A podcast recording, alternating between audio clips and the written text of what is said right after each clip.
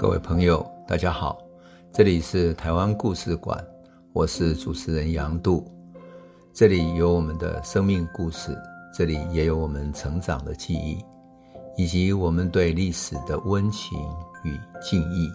欢迎您收听。各位朋友，大家好，我们上一集讲到了马杰医生到台湾，然后开了医院，拔了两万多颗牙齿。有两百一十公尺长的牙齿啊，那真的蛮好玩的。当然，马街医院对台湾医疗起到很好的作用，特别在清朝跟法国的战争期间哈，它几乎成了野战医院的一样的，帮清军很多忙，变成清军的野战医院了。所以马街对台湾的影响非常之大。当然，到了一八九五年乙未战争的时候，我们都知道日本打进来的时候是六月。六月正是夏季开始的时候，七八九十这三四个月，台湾都是气候湿热，所以有霍乱、疟疾、红痢、伤寒、肠炎、脚气病等等的各种传染病，影响了日本的军人，他病死了四千多个人。因此，日本政府自台开始，哈，整个殖民政府就开始要着手改善环境卫生。要致力扑灭、预防各种传染病，因为环境不改善的话，传染病会一直传染下去。啊特别有两个是重点，一个是鼠疫，一个是疟疾。可时间对他们来讲毕竟太仓促了，但根本来不及设立医院，所以啊，就把台湾各地的一些庙宇先收起来。特别是因为台湾移民社会庙宇的土地占地都比较大。所以他就把台北的天后宫也收起来当医院。那后来改建了，改建什么呢？现在就是在嗯新公园那边的台湾博物馆。另外一个是文庙，台北的文庙。文庙在哪里呢？在今天北一女法院大厦的那一带。另外呢，台南的赤崁楼都被改为卫戍医院。卫戍医院就像军医院一样的。到了一八九六年五月的时候，日本正式在台北、台中、台南。三个地方开设医院了，但是要防止疫情，治病只是一个开始，真正还是要防止它。所以台湾曾经被日本人称为什么叫做鬼界之岛，就是鬼所住的地界这个地方哈的一个岛屿。每一年哈疟疾死亡的人数统计最少都有几千人，有时候超过一万人。以一九一五年哦，日本统治台湾已经二十年了。当时台湾的人口数是多少呢？是三百三十一万九千多人，三百多万。可是疟疾死亡的，你知道这一年有多少人吗？一万三千三百多人，也就是死亡率是每一万人就有四十个人死掉。你就可以看到说，这样的疫病是多可怕。那一九一九年跟一九二零年台湾疫病空前大流行的时候，他死亡更惨重。日本内务省啊，他统计说，一九一九年八月九号宣布台湾是霍乱流行地区，总督府非常紧张，紧急制造各种预防的药剂，然后推行到各地去做预防注射等等，而且为了启迪民众的卫生常识，还做各种霍乱的宣传单啊等等，到处去公告。当然，这就是为了预防，可是整个医疗网还是要扩大。事实上，整个殖民政府对台湾，它真的医疗网是要努力扩大。所以，一八九六年的时候，地方长官就要求说，在台北县的淡水、哈等等的几个地方设立了十一个地方的医院，恒春啊、台东啊都设立了诊疗所。另外呢，私立医院方面呢，因为凡是领有医师执照的资格的人，都可以报请来开业。也就是说，他希望更多的私人去开医院来做诊疗。所以到一八九七年呢，私立的医院有十二所。一八九七年私立医院，但可能中间还有一些民间他自己开的啊，私人医院等等的。可是到了一九四二年，就日本统治后期啊，你知道台湾领有执照的医师有一千六百六十五人，换言之，日本培植了很多台湾医生。那么私立的医院呢，有三百五十所，整个增加的速度是很惊人的。因此，你如果说从日本殖民帝国来看的话，医药环境卫生真的是整个社会要现代化非常重要的一环。那日本在这一方面非常的努力，因此，我们说这些医生哈，特别是一千多个医生，其实对台湾是一个知识的改变，因为他培植了台湾医生，而这些医生到了地方上，也影响了地方，影响什么呢？影响后来的文化协会，乃至于影响了台湾的反抗运动。那么，我们也要回头问一下说，说那日本培植台湾医生的过程中，是一个什么样的故事呢？难道台湾人就那么容易当日本的医生吗？会不会有问题呢？很有趣，这就是一个很有意思的故事。因为日本知道说要培养台湾医生，所以在一八九七年四月十二号哦，就在台北病院里面，我们讲过，日本到台湾不久就设立了一个台北病院，后来变成台大医院的一个前身嘛，哈。那这台北病院呢，设立了一个医学讲习所，讲白了就是他们要培养日本的话讲叫土人医师养成所，就培养在地人呐、啊。那最有趣的是，他找不到学生。他所有的学生最开始的时候啊，都是以来这里上日语的课程为主要的目的，也就是来这里会学日语就不错。因为日本刚来统治台湾嘛，让台湾人也不懂日语。经过一年以后，找来的这些学生三十个人里面，他第一期找来三十个学生里面，只有五个人能够接受他全部的课程，其他全部废学都回家了。第二年的时候。他用同样的方法在招收三十个学生，那这学生要哪里找呢？去找那些原来父亲家族是中医的，或者是开药房的，去找他们的后代来上课。可是第二期收了三十多个学生，不久人数也剩下原来的四分之一而已，所以他很难找到学生。最后呢，日本只好说：好了，你们如果来上课的话，就给你生活费，还有津贴，给你们补助，而且锁定什么呢？锁定是当时培养学日本语的国语传习所的这些学生，或者是私立国语学校的这些台湾人学生，可是成效不彰。最后呢，日本还是拜托社会有一些有声望的人，地方的士绅啊，请一些中医啊、中药房的子弟来入学啊。年纪呢也很有趣，从十四五岁到三十几岁都可以。那差距这么大，就这样开始了台湾的医学院。就现在台大医学院，想想都觉得不可思议哈！早期居然是这样开始的。当然，我们必须说哈，当时的这个后藤新平，就是后来就任台湾总督的这个后藤新平哈，他当时是民政长官嘛，他认为说哈，台湾医学教育非得要提升不可，所以就干脆就成立了。因此哈，后来他成立了这个正式的医学教育学校，就不再是原来这只是一个讲习所里面招人进来而已。这个正式医学校就是现在台大医学院的前身嘛。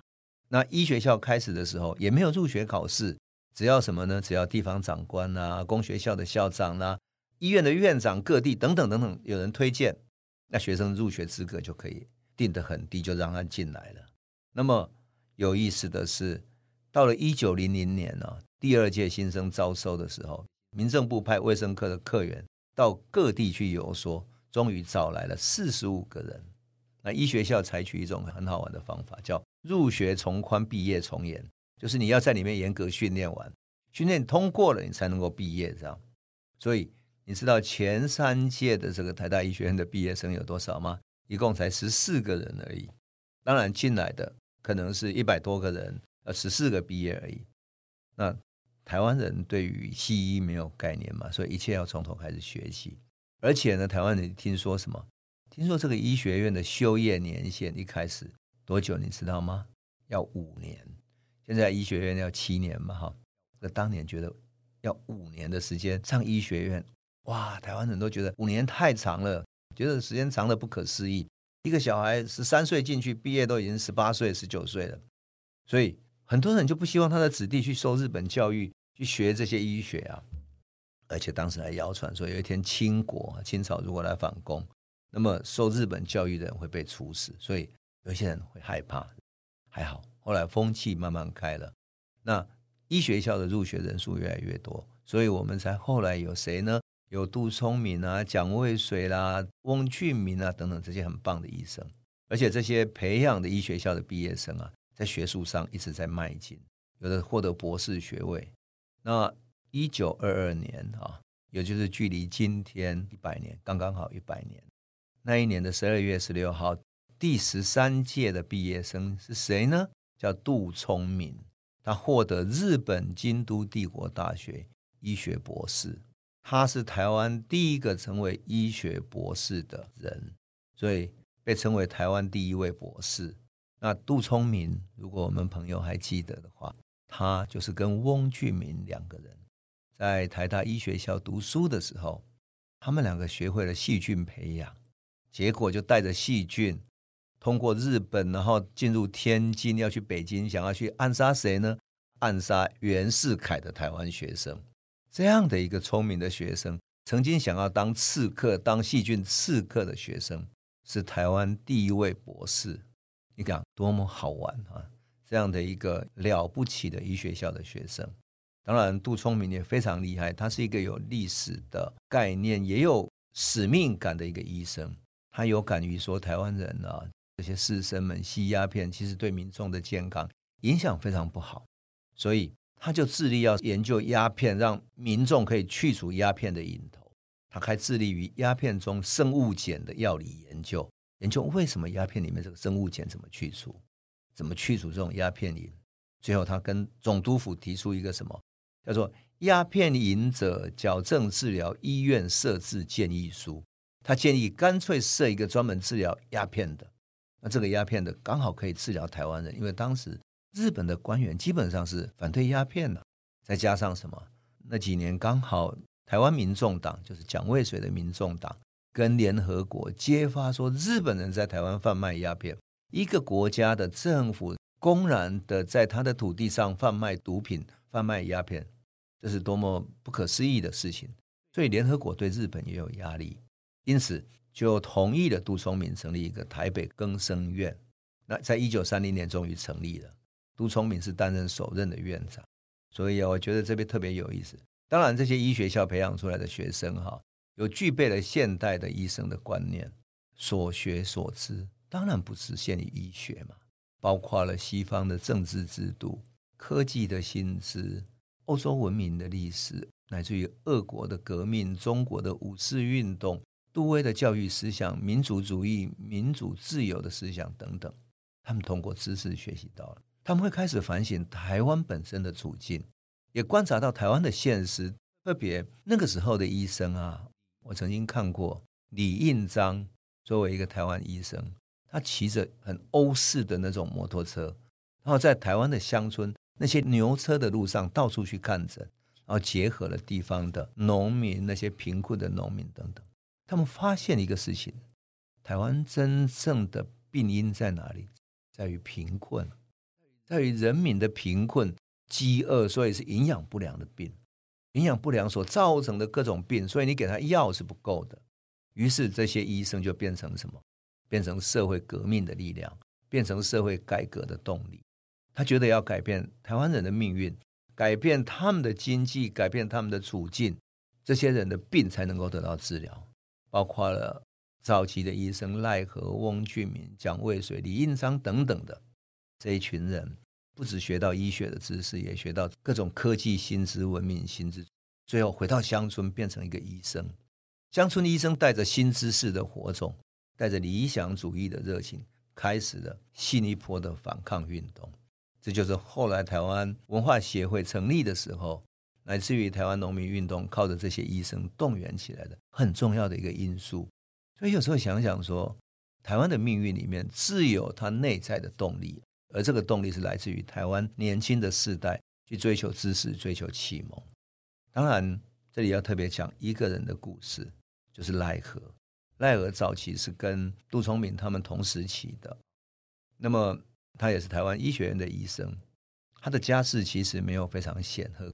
可是他变成一个文学作家，就是因为他回到乡村去，变成乡村医生，并且关心台湾的文化运动。赖何的父亲哈是一个什么呢？是一个没有受过多少教育的人。他的祖父呢是一个拿着脑把，然后在地方上赌博啦等等的，其实家境并不好的一个困难的生活。后来慢慢改善了哈，开始培育后代。然后赖何的爸爸呢，受到教育就变成一个道士，在地方上当道士总是要有一些知识，因为他要做法，要懂得去念经啊等等的。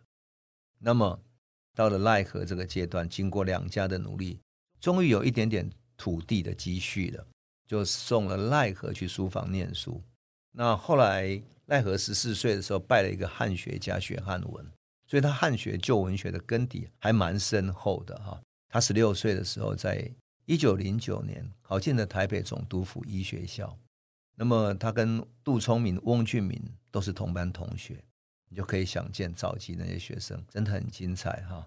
后来他医学校毕业以后，回到乡村去，他任职于嘉义医院，可是他无法容忍在嘉义的医院里面，一个日本医生跟台湾医生受到不同的待遇，做一样的工作，可是台湾医生的薪水比较少，所以他就干脆回到彰化开了一间赖和医院。后来。在一九一八年，他曾经前往厦门，到一间博爱医院当医生。之后回到台湾，依然回到家乡去继续他的赖和医院。他在厦门的期间呢、感受到中国五四运动、新文学运动、白话运动的影响，所以他开始写白话文，以白话文来写文学创作。好几次他参加了文化协会的活动，参加演讲等等的。所以他是一个很有意思的人。在一九二五年彰化发生二林事件的时候，他发表第一首的新诗。这首白话诗呢，叫《觉悟下的牺牲》，祭二林的统治。后来他投入了台湾新文学的创作，写了许多作品。他发表了第一篇白话小说，叫《斗闹热》。东老热就是什么？台语斗老远了，斗老远。他讲地方上的一种民俗，然后。贫穷的农民怎么互相帮助？当然，他也参加了台湾文艺联盟的创立等等。一九四一年，因为发生珍珠港事变的当天，哈，他被逮捕入狱。那么在狱中过了大概五十天左右，他什么都没有，就只有在狱中上厕所那种草纸，写下了他的狱中日记，流传到后世，非常的让人感动。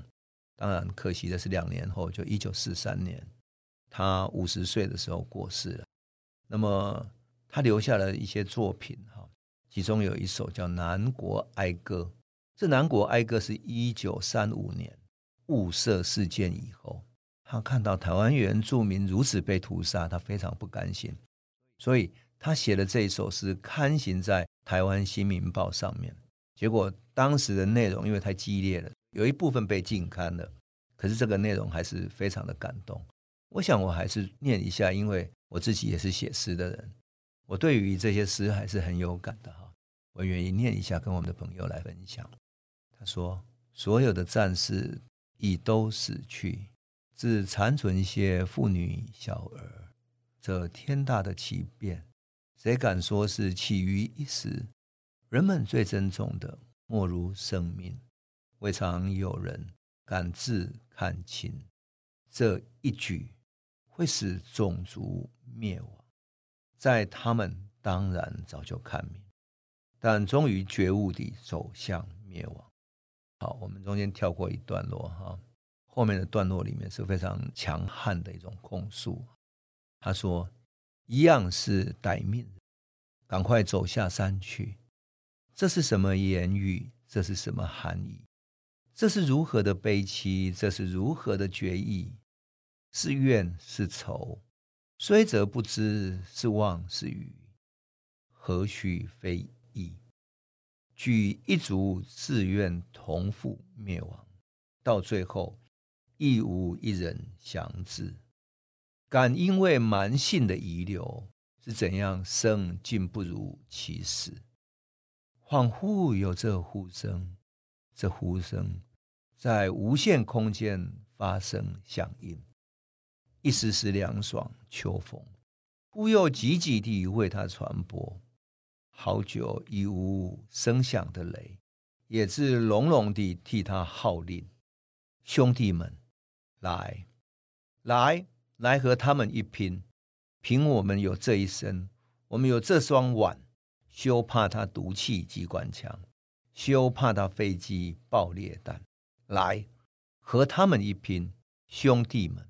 凭这一身，凭这双腕，兄弟们，到这样的时候，还有我们生的乐趣，生的粮食尽管丰富，容得我们自由猎取吗？这就是他最后的控诉啊。